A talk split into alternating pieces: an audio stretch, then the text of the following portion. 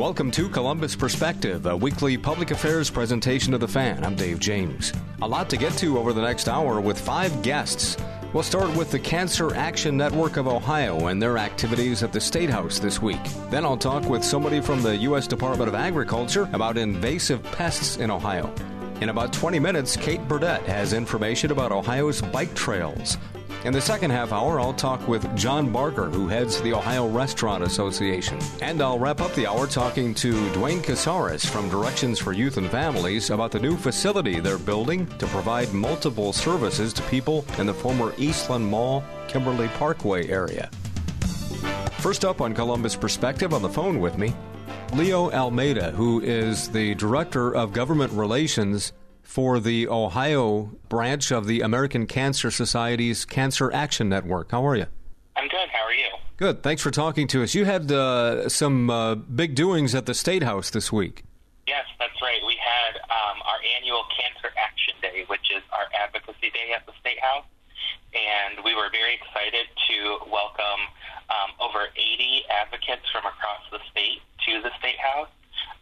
Meeting with legislators and their staff to talk about some of the issues that are really important to cancer patients, survivors, and caregivers.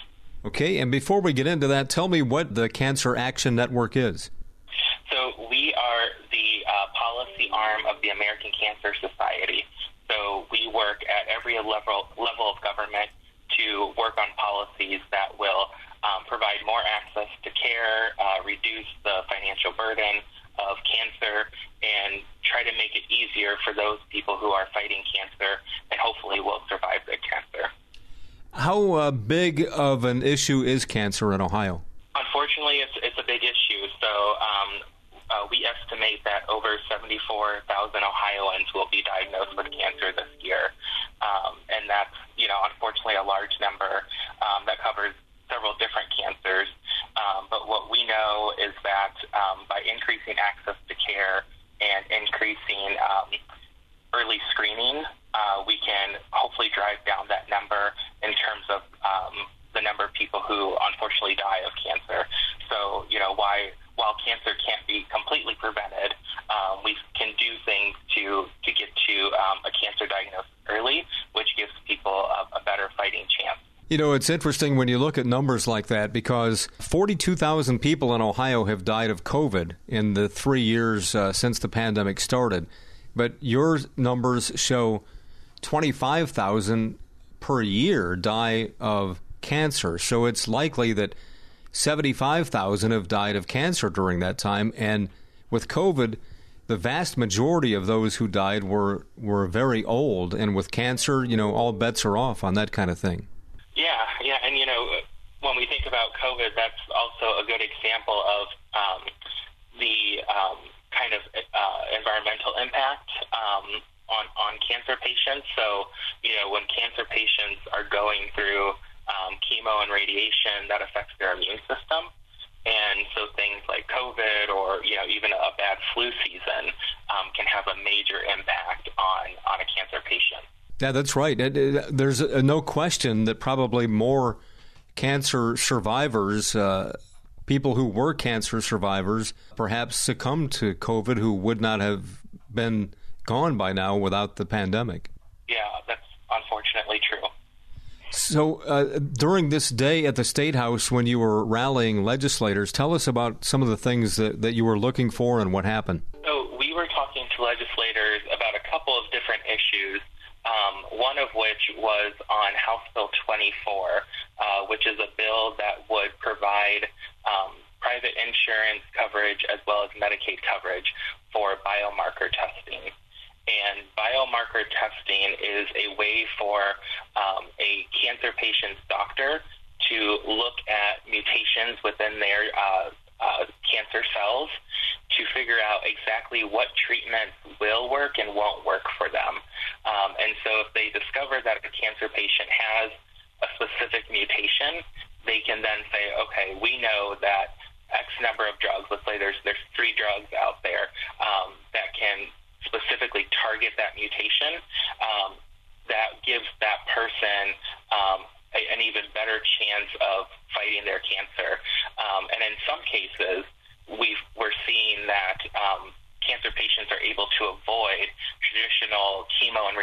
prevention by going on a targeted therapy instead, because they were able to get that biomarker testing done. But unfortunately, not all insurance companies will cover what we call comprehensive biomarker testing. And so this bill will fix that issue to ensure that if a cancer patient in Ohio needs biomarker testing, that their doctor can get the testing done and that the patient can have that covered by their insurance provider. Did you have any indication that there's hope that that will go through? Oh, we certainly hope so. So this bill was introduced last year, later in the two-year legislative cycle, and even though it was introduced later, we were able to get it through the House Health Committee last year, and so we're really happy with that progress. We reintroduced it this year in the new legislative session as House Bill 24. It's currently in the Insurance Committee, and it's had two hearings already. So we're hoping that we'll have another hearing and try to get that voted out by the Insurance Committee soon, and then start working on getting a House vote and then get it over to the Senate for that same process. Talking with Leo Almeida. He is the Director of Government Relations for the Ohio branch of the American Cancer Society's Cancer Action Network. In your press release, you mentioned that smoking is still one of the big contributors to cancer. That must be really frustrating for you to see, a preventable factor involved in all this. Yeah, absolutely. So smoking is the single largest contributing risk factor to cancer in the United States, increasing the risk of at least 12 cancers.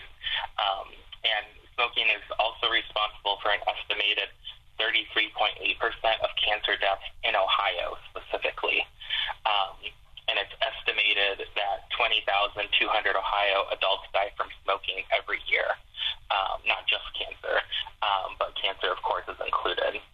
Yeah, so if it's a third of the deaths, that would be better than 8,000 from smoking. And so what's going on with the high school, with the youth smoking rate? And now we've got complications with vaping involved and all that, but, cigarettes are a whole lot more expensive now than they were, 10, 15 years ago. Is that helping?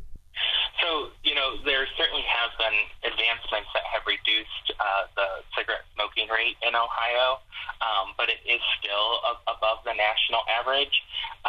But specifically when it comes to youth, obviously we do still see youth smoking cigarettes, but what's even more popular is e-cigarettes, or what some people would refer to as vaping.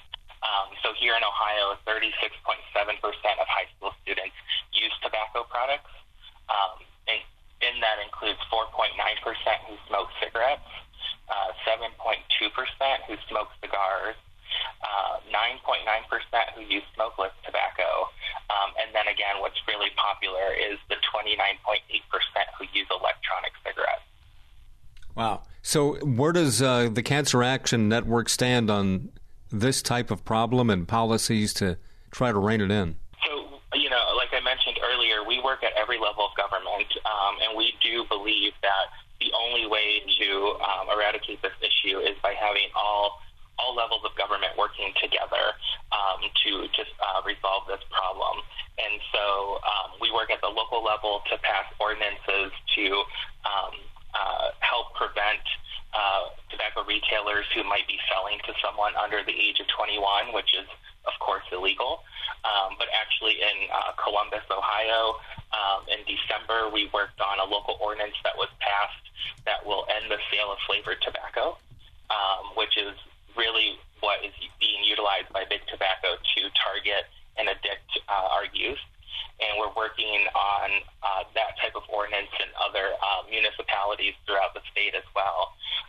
At the state level, right now with the state budget bill, we have an opportunity to increase funding for tobacco control and cessation programs, both for adults and for youth.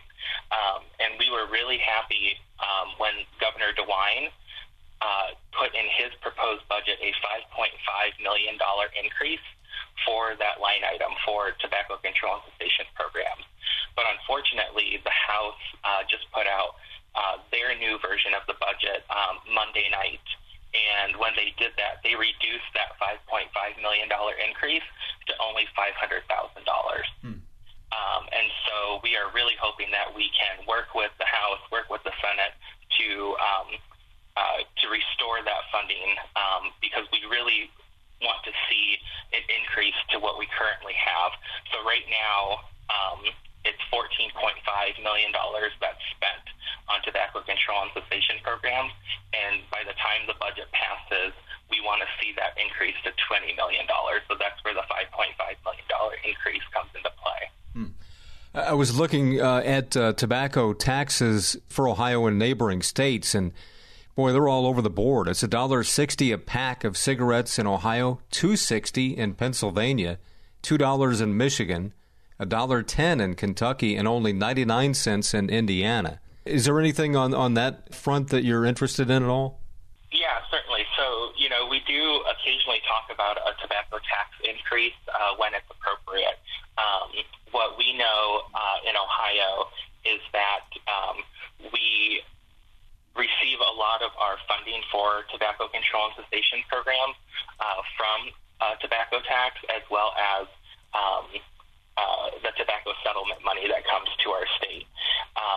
But again, we are only currently spending $14.5 million of that for tobacco control and cessation programs, when the CDC recommends that we should be funding prevention in Ohio at $132 million. So we're way under what is recommended for our state. That's always the tobacco tax, too, kind of controversial, because some people say that it hinders lower-income people more, and with inflation the way it is, it may not be as incumbent to do it as it might be at other times. Is that fair to say? It certainly is, and that's why we need to spend the money on tobacco prevention and cessation programs, so that way, one, we can hopefully prevent people from even getting addicted. But if they are addicted, and, you know, spending that additional money because they have this addiction, those cessation programs can help them try to break that habit and hopefully either reduce their addiction or relieve them of the addiction, and therefore saving them money, right? They wouldn't be needing to spend any money on tobacco products if they are able to get themselves off of the different products that they might be using. There was just a story this week out of the Cleveland Clinic that a vaccine that they're trying on triple-negative breast cancer, which I guess is more aggressive and more common in younger women that get breast cancer, that a vaccine showed an immune response in all 14 participants of a study that they're doing, and they're moving on to the next phase. Pretty exciting stuff. Are there any other great news on the cancer battlefront? Yeah, so, you know, that's actually one of the reasons that we are really pushing for support for House Bill 24, the biomarker testing bill, because right now there are numerous clinical trials across the country that are utilizing biomarker information to develop new and advanced treatments.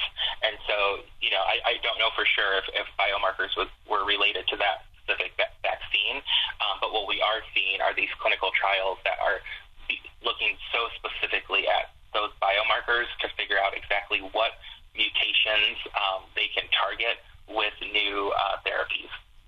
Talking with Leo Almeida. He is the Director of Government Relations in Ohio for the American Cancer Society Cancer Action Network. Anything else you'd like to add?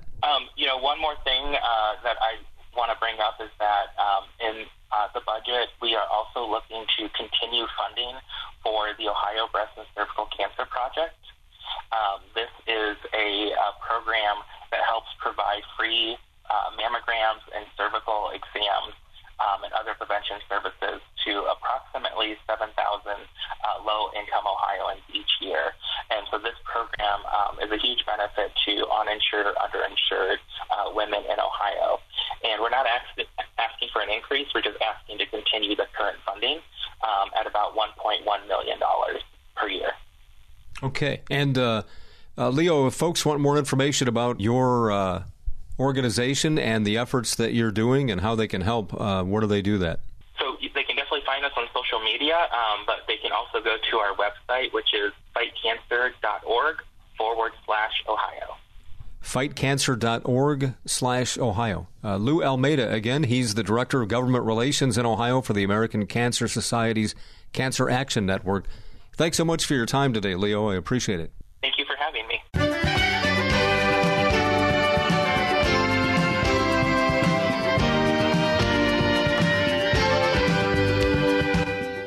This is Columbus Perspective on the Fan. Hi, this is Dave James, and on the phone with me is Kathryn Bronsky. She is the National Policy Manager for the U.S. Department of Agriculture's Plant Protection and Quarantine Program. How are you? Great. Thanks so much for having me on your show today to talk about Invasive Plant Pest and Disease Awareness Month. Yeah, thanks for talking to us. This is the time of the season, I guess. Mother Nature's waking up, and I guess lots of interesting and important things are happening in the insect world and elsewhere, right? Oh, yes. April is a good time to start looking for invasive pests and diseases. It's a time when many invasive plant pests start to emerge, like you mentioned, and they're easier to see. A lot of times this time of year in April, there's less foliage on the trees, so it makes it easier to see the damage that wood-boring beetles like Asian longhorn beetle or emerald ash borer create as they bore holes into the trees. And many pests such as spotted lanternfly or spongy moth are still in the egg stage at this time, and we can stop them from spreading even before they emerge by scraping off and destroying the egg masses. April's also a good time to get outdoors. You may be working in your garden, taking more walks in the neighborhood with the nicer weather, and you can be on the lookout for these pests and diseases in your own community that will really help to protect our forests and crops and landscapes. What are some of the things that are of concern in Ohio? Sure. In Ohio, we have several federal quarantines for invasive pests. One is the Asian longhorn beetle. This beetle attacks hardwood trees and usually lives inside of the tree, so we don't see signs of the beetle itself, but what we look for is the damage that it causes in these hardwood trees.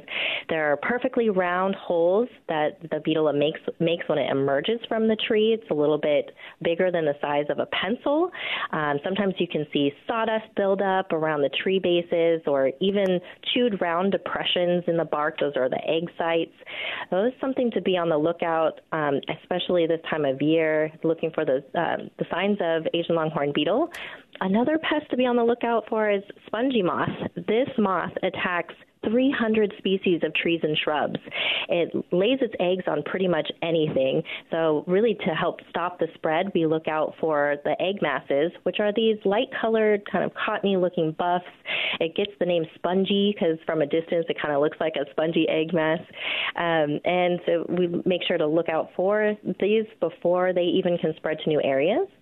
Another one for Ohio to be on the lookout for is spotted lanternfly. This is a very beautiful bug, brightly colored adults, but it is an excellent hitchhiker and unfortunately can also travel on any sort of item, cars, your gear, anything that you might have outdoors very easily, and people can unknowingly spread it to new areas. The spotted lanternfly is interesting because it is, as you mentioned, striking. It's when it's in its moth stage, it's one of the most beautiful moth or butterfly-like insects I've ever seen, and yet this is putting, I guess, the wine industry at risk and other things as well, right? That's right. Yeah, it is beautiful to look at, but unfortunately it feeds on such a wide range of fruit, ornamental and woody trees that we do consider it a pest, and we recommend that if you see it, squash it. In places in Ohio where it maybe hasn't been found before, you can always report it. There's a lot more information and pictures if you want to see this beautiful invasive pest on our website at hungrypests.com. It can't make it any easier for you when they look that good. Now, another one that we've been talking about for years here is the emerald ash borer. That's another one. It's a bright green color. It's pretty striking as well, but that's killing trees by the millions around the Midwest, I guess.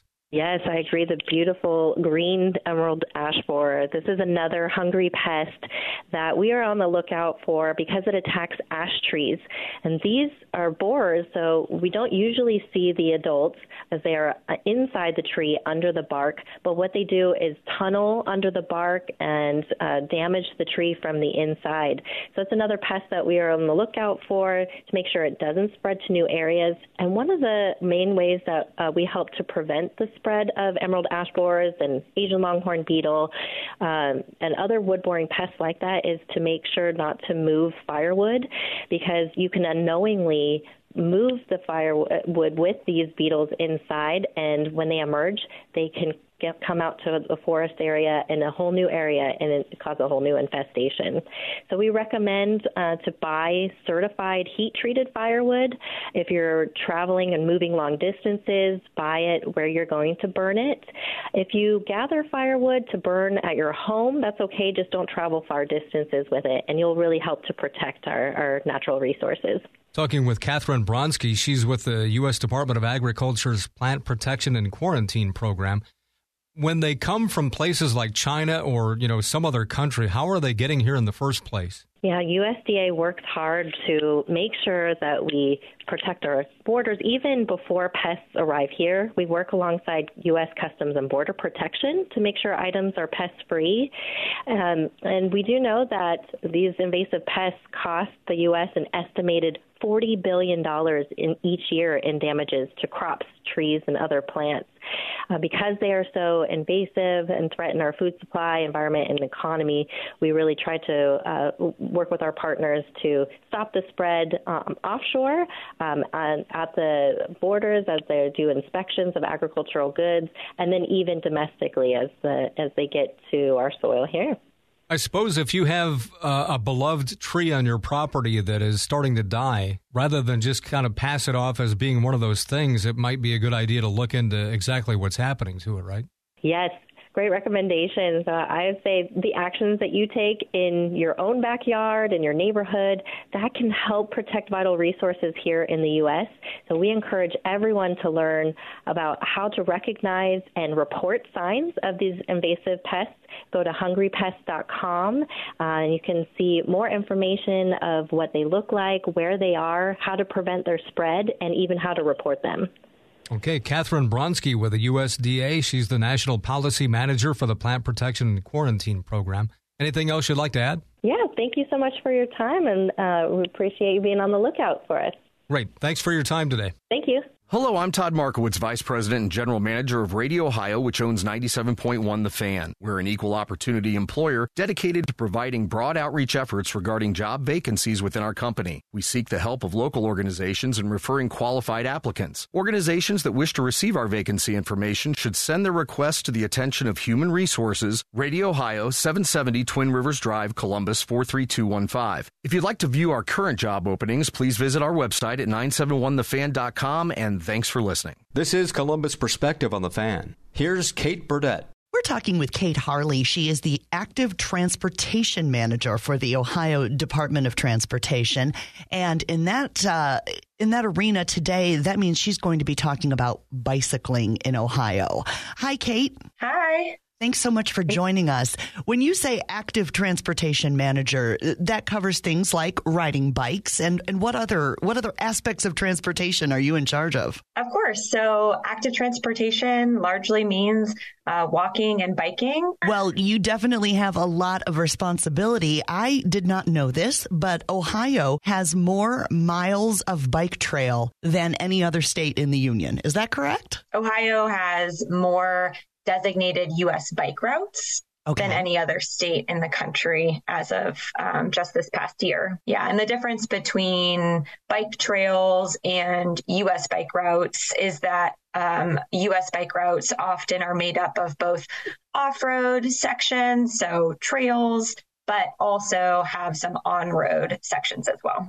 Got it. Okay. And I know in my personal experience around the central Ohio area, I'm noticing a lot more bike lanes popping up on regular roadways, which I think is such a great transition for our infrastructure to be making. So the U.S. bicycle route system is a pretty big one. And here in Ohio, there are trails, there are routes on roadways, there are many, many places, more than 1,500 miles of bike trails here for people to enjoy. As the weather is improving, I think a lot of people are getting those bikes out. I know a few years back during that pandemic, I remember hearing a lot about people buying up bicycles. They were hard to come by. So let's talk a little bit about what opportunities are out there for bicycle enthusiasts in the state of Ohio. What can you share from your standpoint? Ohio has, like you said, tons of miles of trails. And so for people who are interested in biking, for travel, for tourism, for recreation, there are a lot of trail options for you.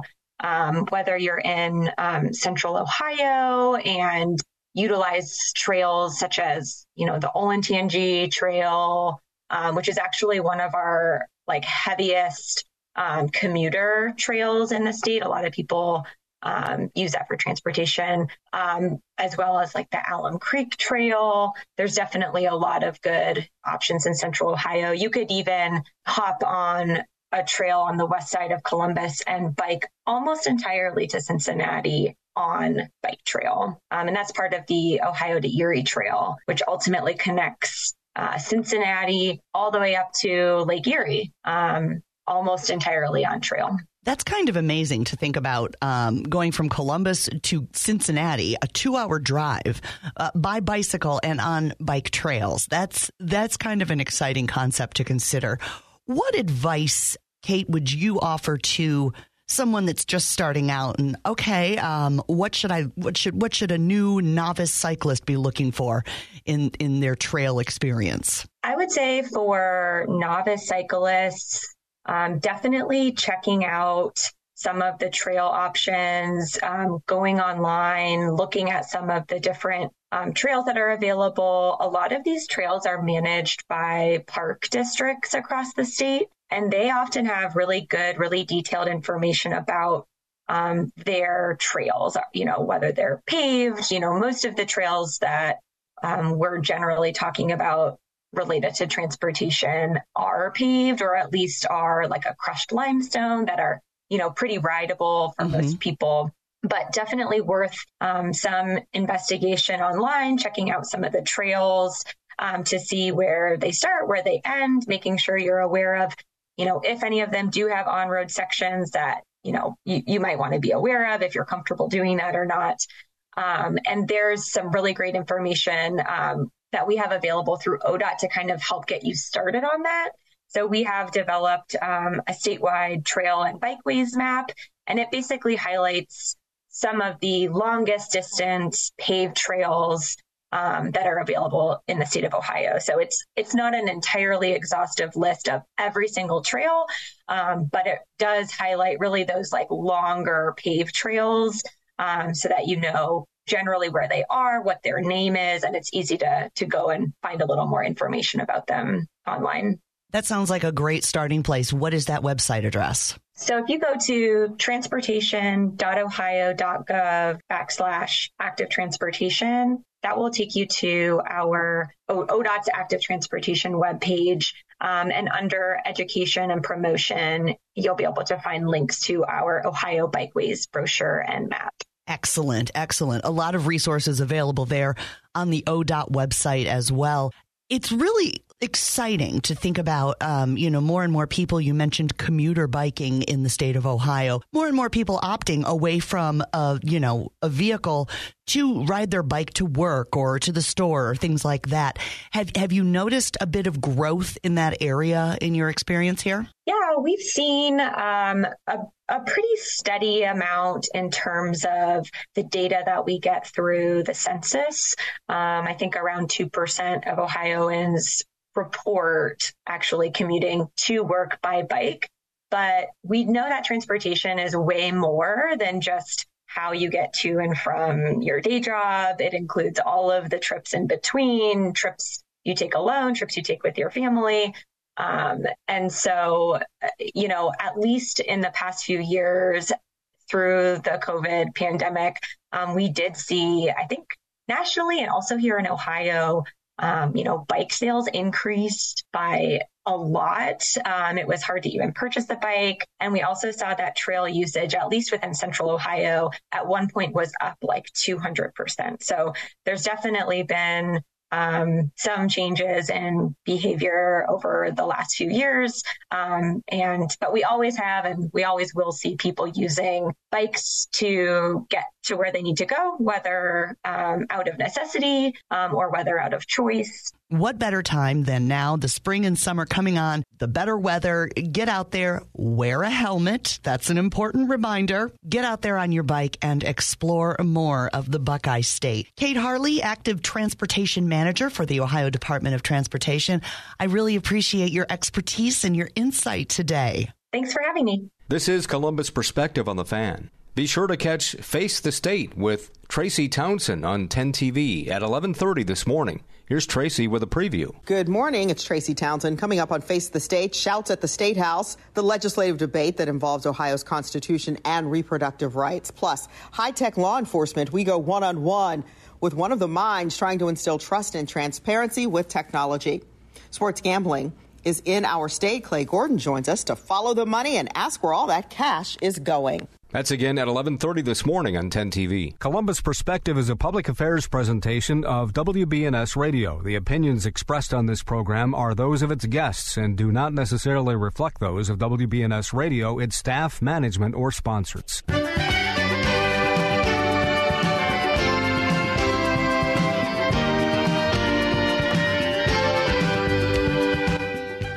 This is Columbus Perspective on the Fan. Hi, this is Dave James, and on the phone with me, John Barker, who's the president and CEO of the Ohio Restaurant Association. How you doing? I'm good. How about you? Good. Thanks for talking to us. Tell us about the Ohio Restaurant Association. So we're a trade association, business trade association that represents all of our restaurants really across the state, our independent restaurants, our mid-sized restaurants, mom and pops, and even the chains. We work with everybody. We checked in with you a number of times during the height of the pandemic to see how things were going. Obviously, 3 years of a lot of ups and downs. How are things going these days with the restaurant industry? Things are definitely better than they were in 20 and 21. 2022 was a little bit of an odd year because we still had remnants of COVID around, and so we had some months that were pretty rough, mainly because we had a hard time getting employees to come to work, and so that has progressively gotten better. We're still short anywhere between about 10% and 15% of where we need to be for restaurants to be fully staffed, and so you'll still notice that when you're out at restaurants where it still looks like people are a little bit overwhelmed who are taking care of you, and it's not because they don't want to. It's just almost all restaurants that we talk to across the state are still shorthanded, so. That puts a bit of a crimp on their operations. They're not able to, for example, have all the tables open that they might want to. And, and then as we kind of look even at this summer, one of the things that happens, you start getting the warmer weather, you need a lot of young high school and college kids to work, kind of what I call the resort areas, attractions, people who work, out on patios. So we're trying to gear up and get people to come back to work. How big is the industry in Ohio, and how does it compare to 2019 before the pandemic? Yeah, we're down a little bit from before the pandemic, but coming back in the state of Ohio, we have about 550,000 people that work in the industry, and that's down, from where we were.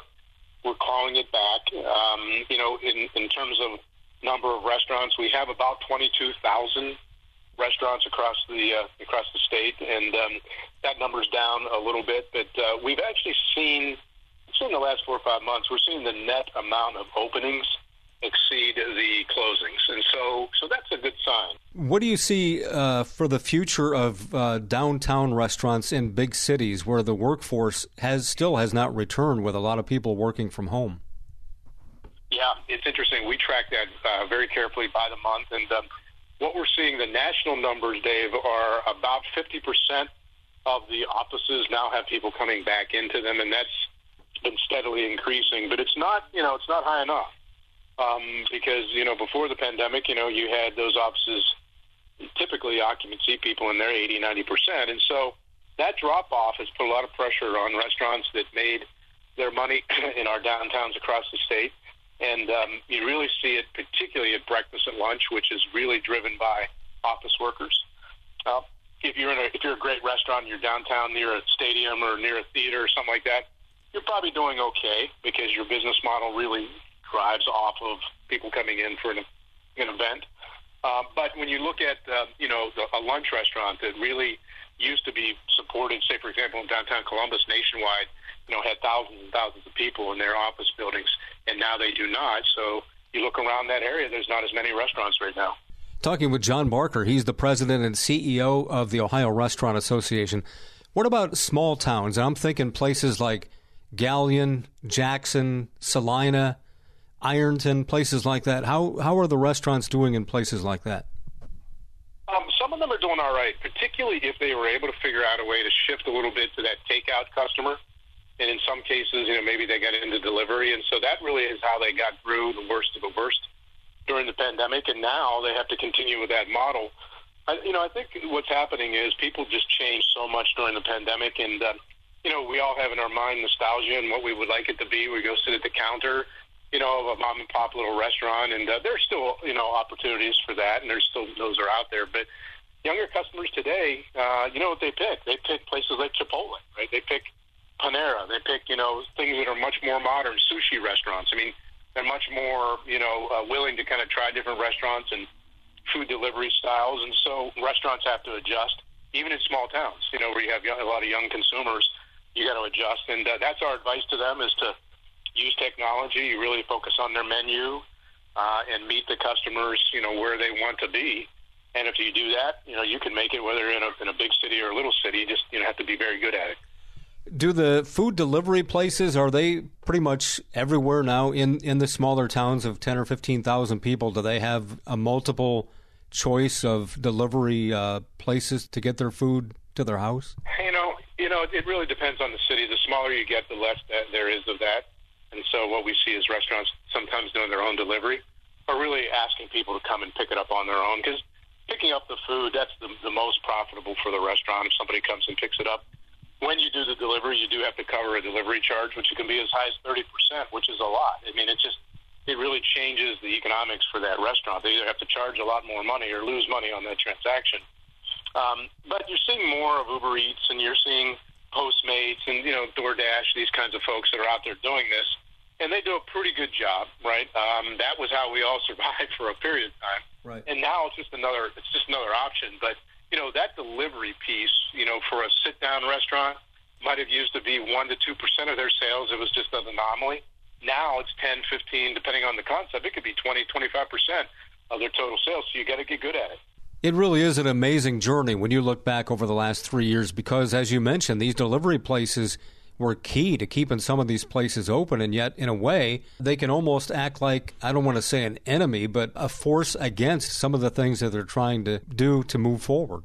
Yeah, they have their own business model, and they need to make money, so they charge a lot for it, and, that's why we talk to restaurants and say, you really got to do that analysis, break-even analysis, on whether that's the thing for you to do or to just focus more on takeout, or maybe even, some of our, like in Dayton, there's a small group of people that went together and put together their own little inside Dayton delivery service and put that together at a much lower cost than using the third-party guys. So, innovation and working hard and being smart, that never goes out of style. And that's what, restaurants are having to do these days. It's just harder to make money.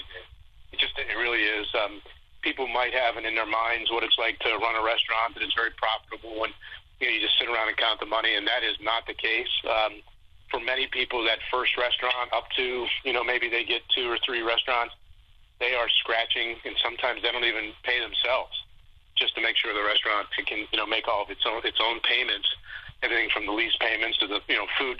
For example, our food costs in this industry have been up anywhere between about 12 and 18% month after month, going on the second year now. Anybody who knows anything about a business, when your number one item like that is going up at those percentages, that's a very difficult existence. And so you got to get good at everything.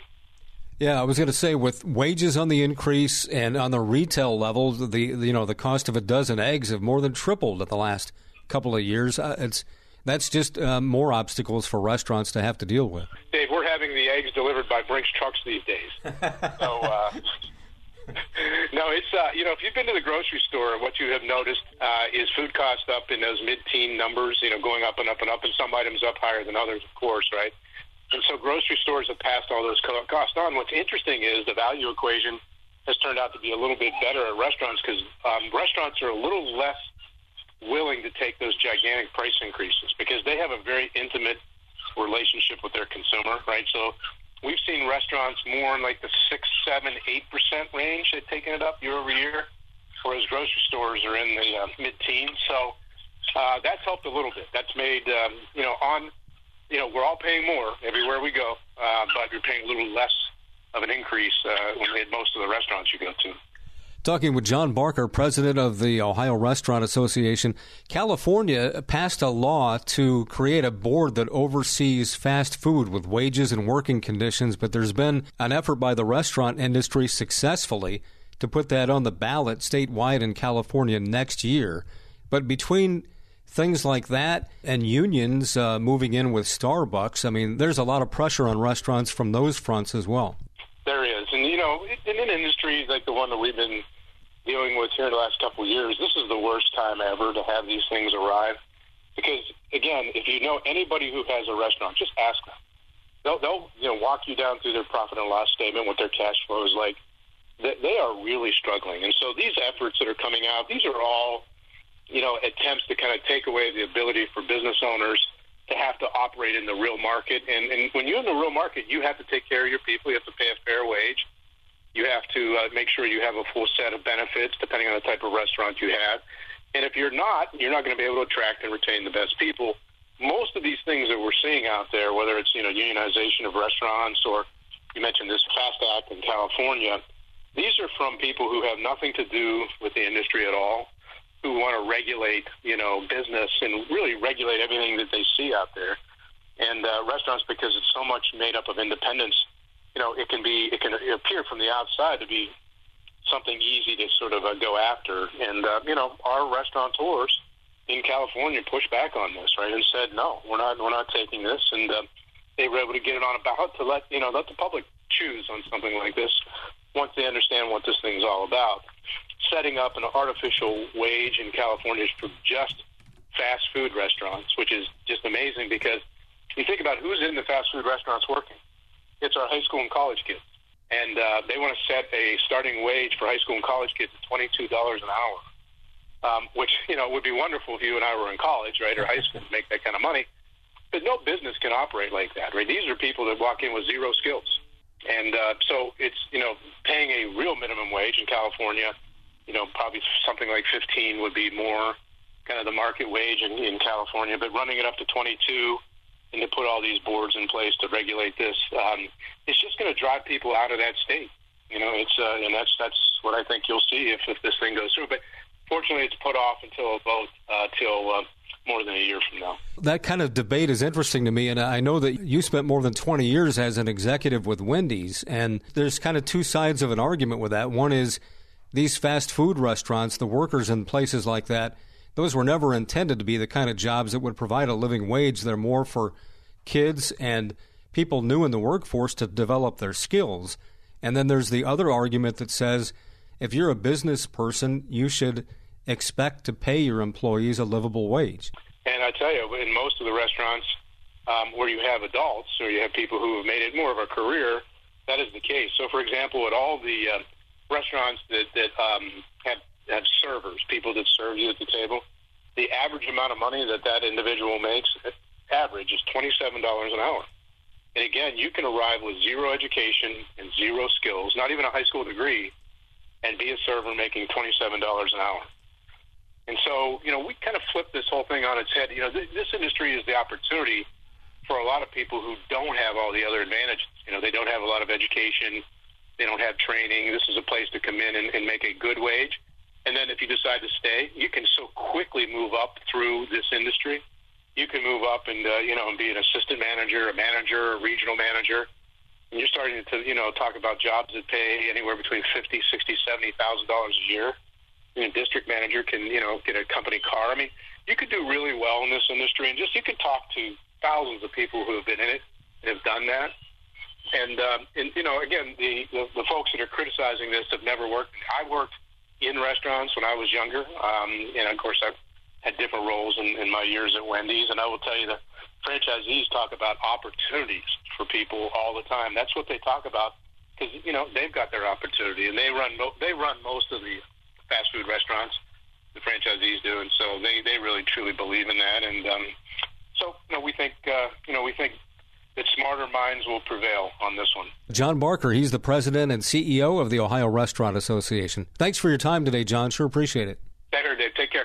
This is Columbus Perspective on the Fan. Hi, this is Dave James, and on the phone with me is Duane Casares. He is the CEO of Directions for Youth and Families. How you doing, Duane? I'm doing good, Dave. How are you? I'm good. I understand that you're back from the north. Yes. I went to our 49th state, Alaska, so it was awesome. I went dog sledding. I felt like Yukon Cornelius. It was awesome. And all I could think of is, thank goodness that you didn't get mauled by a bear, because if you had left your remains up there, people would have thought you were nuts. Well, I would tell you, this crossed my mind. We were outside of Willow, which is in the middle of nowhere, and I thought, if we run into a bear or a moose, I hope these dogs know how to fight. Oh, man, that's great. Tell us what Directions for Youth and Families is. We are a nonprofit social service agency offering mental health services and counseling services. We work in a lot of the school districts. We have over 50 licensed therapists. All of our work is outreach. We work in homes and schools and in the community. So we don't want transportation or child care to be a barrier to receiving therapeutic services. We also have two after-school centers that offer leadership development, homework help, computer labs, as well as dance and music and fitness classes. Art classes. They have all kinds of stuff. It's actually awesome. So is the mental health situation with kids these days dramatically different than it was 3 years ago before the pandemic or during the pandemic?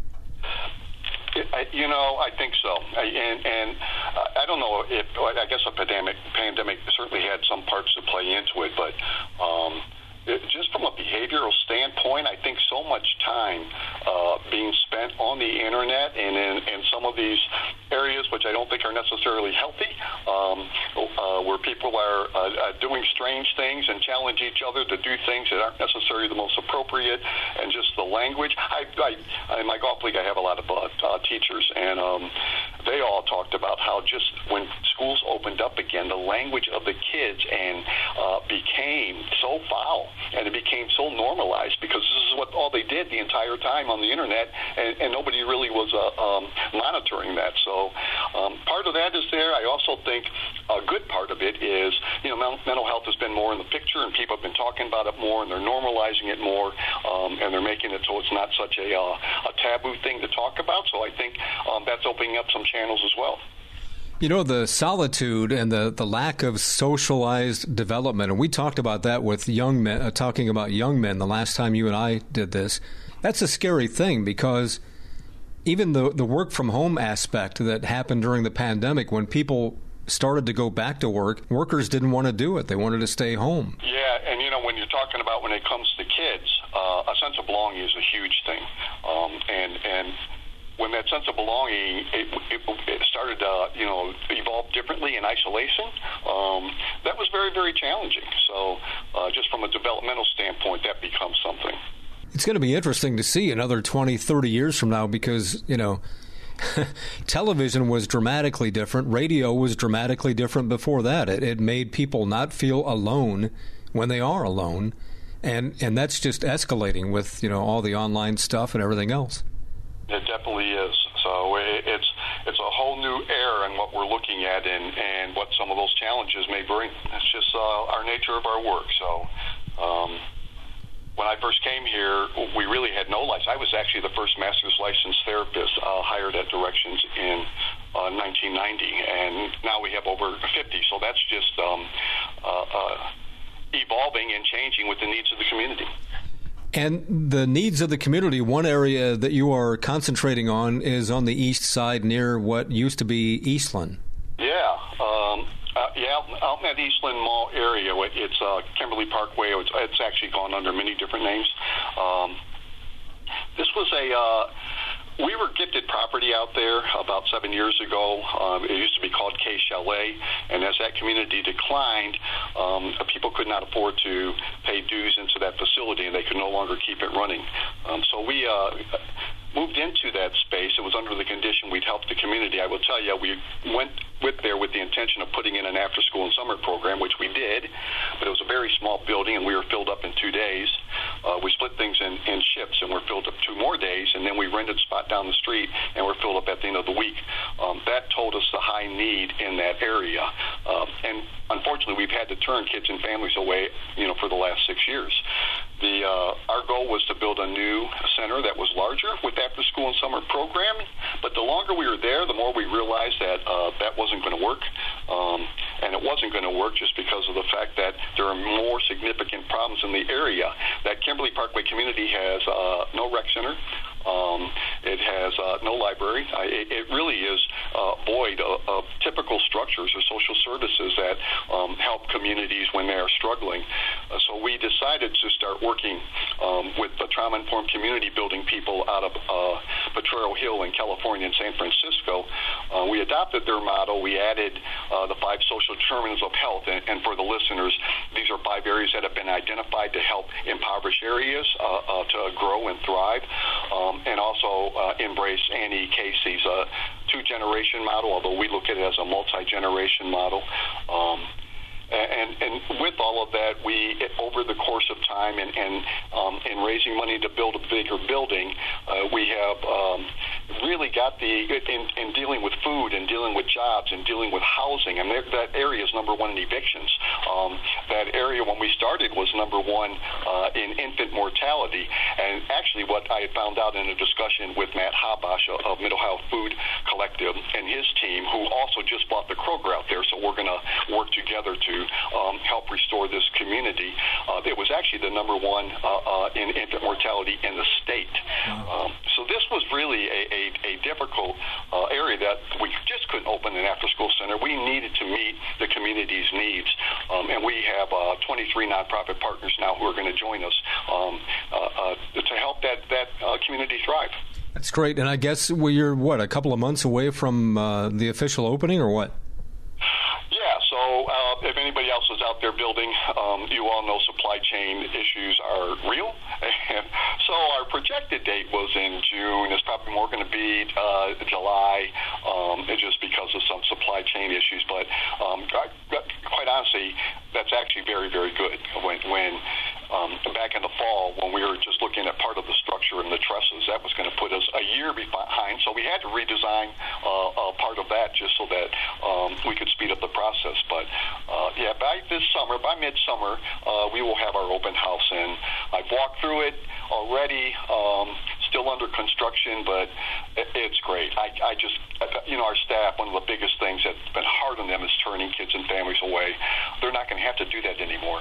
We're going to be able to move to 400 kids and 1,000 families, and this is going to be great. And now, working with Mid-Ohio Food Collective and their team, this is just going to be even a bigger push than what we imagined. So for the folks who live in that area, what impact are you hoping to have on them? What areas of their lives are you hoping to impact and make more positive?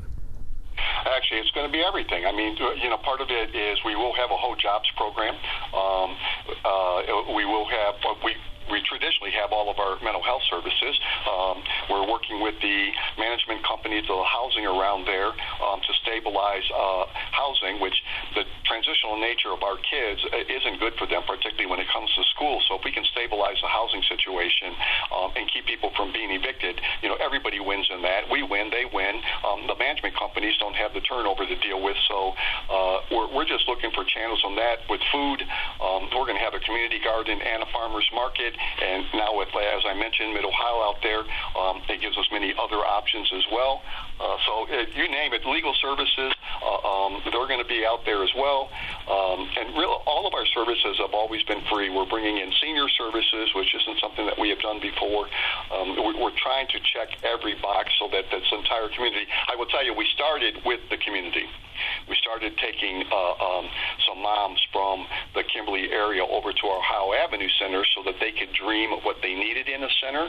I think it was critically important that we start with the people who live there and that we let them tell us what they thought that they needed instead of, too often I think we throw programs in communities and then we wonder why people don't use them. To me, that's almost a disrespectful way about going things because it's their community and they need to have a say in it. We have to move to truly working with people and not just putting things at them and say, okay, now use it.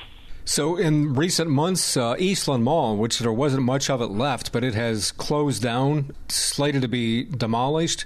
Is that good or bad for what you're planning to do out there? I think there's plans for that down the road. I know, there was the city had a plan for a transition with the Linden area and then the Hilltop area.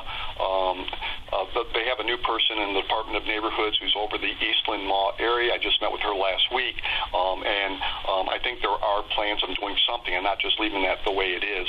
But we'll see how that transpires. Our view is we're not waiting on anyone else. We're ready to move forward. Yeah. Now, talking with Duane Casares, he's the CEO of Directions for Youth and Families. You mentioned the importance of doing things the way the folks there want it done rather than hijacking their neighborhood, which is always a big concern when cities are redeveloping or making changes. Yeah, I just think that that's just critically important. They need to feel like it's theirs. Because we've been there, and I think also because we've always done outreach with our counseling services, we've always been in every neighborhood. So I think many of the people that we serve, there's been familiarity with us. So we knew this, that during the pandemic, I remember when the fairgrounds first opened up with vaccinations, it's like, okay, first off, you try to take buses from the Eastland Mall area to the fairgrounds and even perhaps have to take a stroller because you're going to take, this is just not feasible. It was too difficult. So we became one of the mobile vaccination sites, and I tip my hat to our entire team that's out there because of the trust that they built into that community. We found out in November that we are the highest mobile vaccination site in the city. Now, I will say this, too. Prior to that, we couldn't wait to address infant mortality, so about 6 years ago, we started bringing in Ohio Health's mobile unit to start dealing with infant mortality issues and just medical issues as a whole. They come out 3 times a month, and they are full every time that they come, and it's just because of what we've been doing with that community up to this time. There really is a cooperative relationship and a respectful relationship. And we really just look forward to helping this community heal with the members of that community. Now, Directions for Youth and Families is a nonprofit mental health facility, but what about youth activities? That's obviously always talked about as a way to help reduce, violent crime in a big city and get kids off the street and engaged in something. How big of an effort do you put into that? Yeah, that's primarily what we've done from the beginning. And our Ohio Avenue Center, which has been open for about 13 years, we've had a lot of success there. Actually, in the last 7 years, we had sent 7 kids to college out of our programs there, which it doesn't really happen a whole lot. Many of them were with us since they were like in the 6th grade, at least not in those communities. We don't want that to be not the norm. We want that to be more normal. We also are working with many other people just to look at, we have a lot of people who aren't necessarily need to go to college or are going to have the skill set to totally go to college, and there's many things that you can do in trades and stuff that would be really, really good, for futures and pay very well. So we're opening doors to that as well. Actually, the new opportunities for kids these days, with the community colleges, were on a real roll there for a long time, and then it seems like they kind of lost that momentum, but trade schools and that type of thing seems to be on a lot of people's minds these days again. Yeah, it is, and there's just many avenues out there, and we just need, I think that we owe it to the people that we serve, that we explore all those avenues and make them available to them and allow them to make their choices. Duane Casares, CEO, Directions for Youth and Families. Do you have info online about what's going on in the Eastland area and how folks can find out more about your agency? Yeah, they can check us out at dfyf.org, or if they want services of any kind or even enroll in some of our programs, it is 614-294-2661, and just ask for the intake department.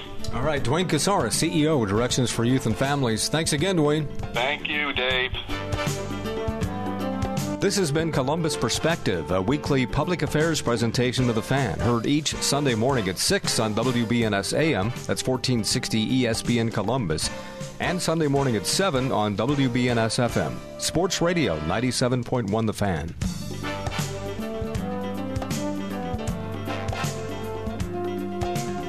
Join us again next Sunday for Columbus Perspective.